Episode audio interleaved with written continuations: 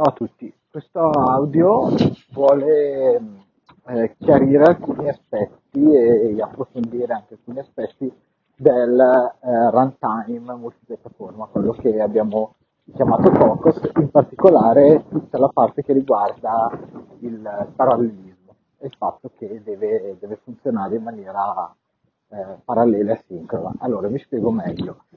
Ehm, partiamo da, da, questo concetto. La cosa più importante di, del progetto multipiattaforma, in realtà, vi svelo un segreto, è una, eh, un, concetto molto banale, una banalità, su cui si poggia però tutto, come, come spesso avviene. E questa cosa è il fatto che SMEApp sostanzialmente è un esecutore di fun, non è nient'altro che un esecutore di fun. Questo concetto è veramente importante perché?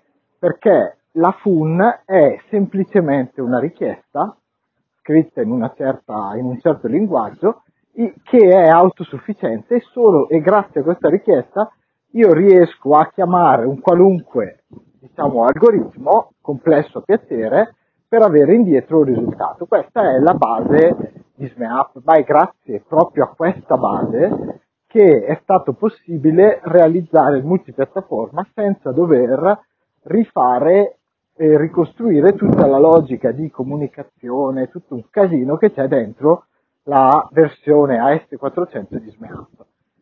Bene, questo ha delle implicazioni architetturali eh, molto, molto ricche, molto importanti.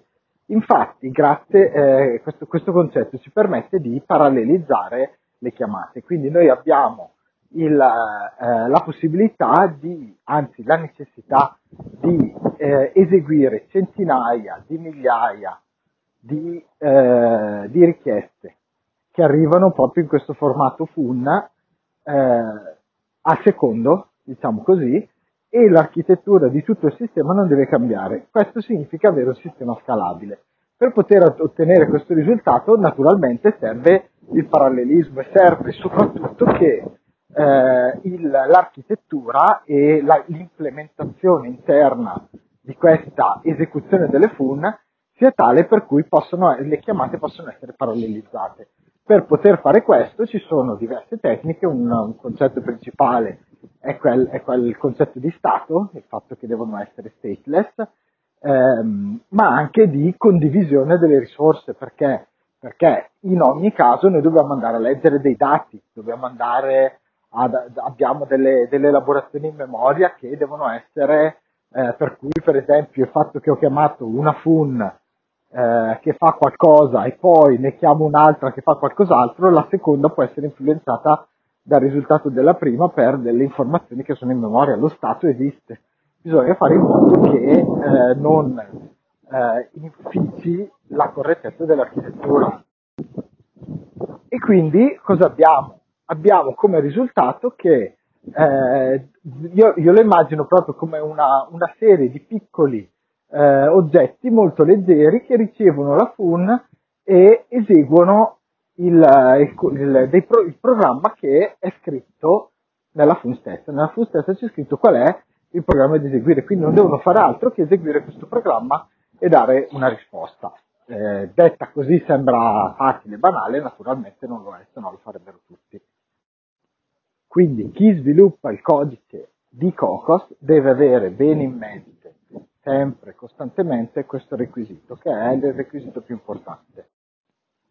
Bene, adesso andiamo un pochino più nel dettaglio perché noi questa implementazione eh, ce l'abbiamo in Java, Java ha, eh, ha un concetto di thread, ha il multithreading e eh, contemporaneamente noi abbiamo la possibilità di eseguire sulla stessa macchina più processi Java e abbiamo la possibilità, se siamo bravi, di eh, eseguire, eh, di, eh, di, utilizzare più macchine che in contemporanea eseguono più processi Java. Quindi immaginate proprio che questa cosa scali sia dal punto di vista hardware, quindi ho tante macchine, ogni macchina avendo tanti processi Java, ogni processo Java avendo tanti.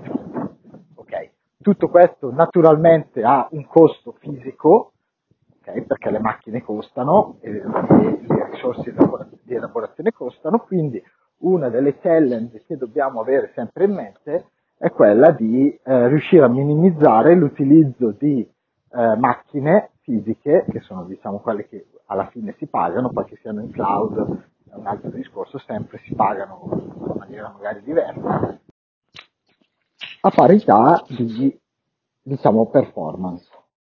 Quindi abbiamo detto che eseguiamo centinaia di migliaia di fun in parallelo, qual è il collo di bottiglia? La singola fun.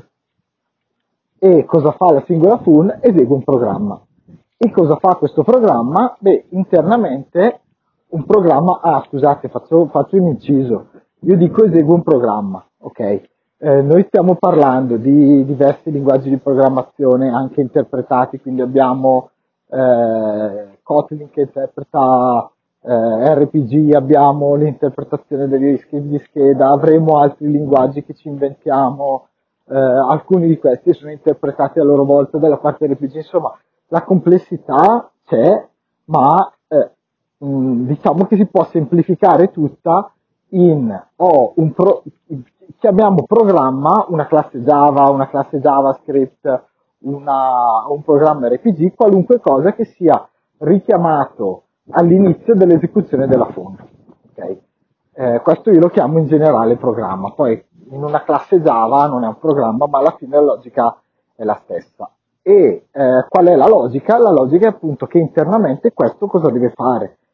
Ha eh, delle operazioni, io le definisco operazioni interne, cioè eh, deve fare, che ne so, degli, delle eh, valutazioni di booleani, eh, di espressioni booleane oppure eh, delle, delle, somme, delle sottrazioni, dei conti, dei cicli, cose di questo genere. E eh, in, questa, diciamo, in questa categoria delle operazioni interne adesso ci metto anche la chiamata ad, altre, ad altri programmi. Perché? Perché alla fine un programma non fa mai tutto da solo, ma anche, ma internamente chiama un altro programma. Okay? Eh, questa cosa è un punto importante di estensione, ma ne parliamo dopo. Quindi ah, eh, interna, c'è una, un'operazione interna. Bene, queste operazioni interne vengono eseguite all'interno dello, in Java, direi, vengono eseguite all'interno dello stesso thread, a meno che non si vuole fare qualcosa di esplicitamente diverso, tipo sottomettere in, uh, qualcosa in batch, okay, ma in generale viene, eh, viene gestito all'interno dello stesso thread. E quindi eh, quando ne avrò 10-20 in parallelo, se uno ancora sta lavorando, dovrò utilizzarne degli altri, quindi spreco più, spreco, utilizzo più risorse, eccetera. Tutto molto, molto semplice da capire, anche se poi internamente bisogna sapere bene come funzionano i thread Java per non fare stupidate. Per esempio il fatto che i thread condividono la memoria e quindi bisogna stare attenti a come si utilizzano certe variabili o come si istanziano certe classi. Bene, oltre alle eh, operazioni interne ci sono quelle che eh, in questo caso voglio definire operazioni esterne. Che cosa sono? Sono quelle operazioni per cui eh, ho bisogno, il, il, programma ha bisogno di chiedere qualcosa a qualcun altro. Potrebbe essere una chiamata HTTP a un servizio esterno, a un web service, potrebbe essere leggi un file dal file system, potrebbe essere eh, esegui una, una query sul database e poco altro, non ce ne sono tante di queste cose qui, anzi, queste sono le cose che, che facciamo noi, ma che fa qualunque, eh, qualunque sistema software, non è che fanno tante altre cose. Bene, queste sono quelle più critiche, perché? Perché di fatto il tempo di esecuzione dipende da un altro che ti deve rispondere, quindi lì si blocca tutto. Ok? Allora ci sono eh, degli strumenti eh, per rendere queste chiamate asincrone.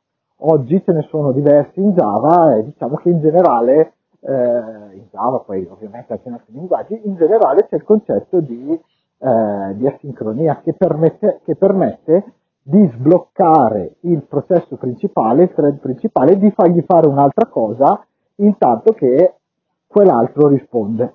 Okay? Qui siamo però sempre solo su un tema di ottimizzazione e di ottimizzazione a un livello molto, molto basso.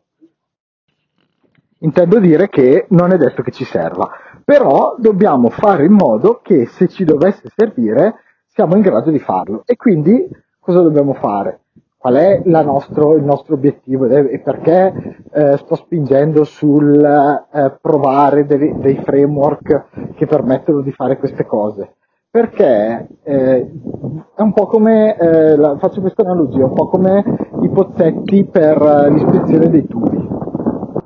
Prima, tu devi pensare prima al fatto che devi fare un pozzetto lì, perché lì sarà il punto in cui probabilmente potrai, cioè probabilmente se ti serve potrai controllare se ci sono dei problemi.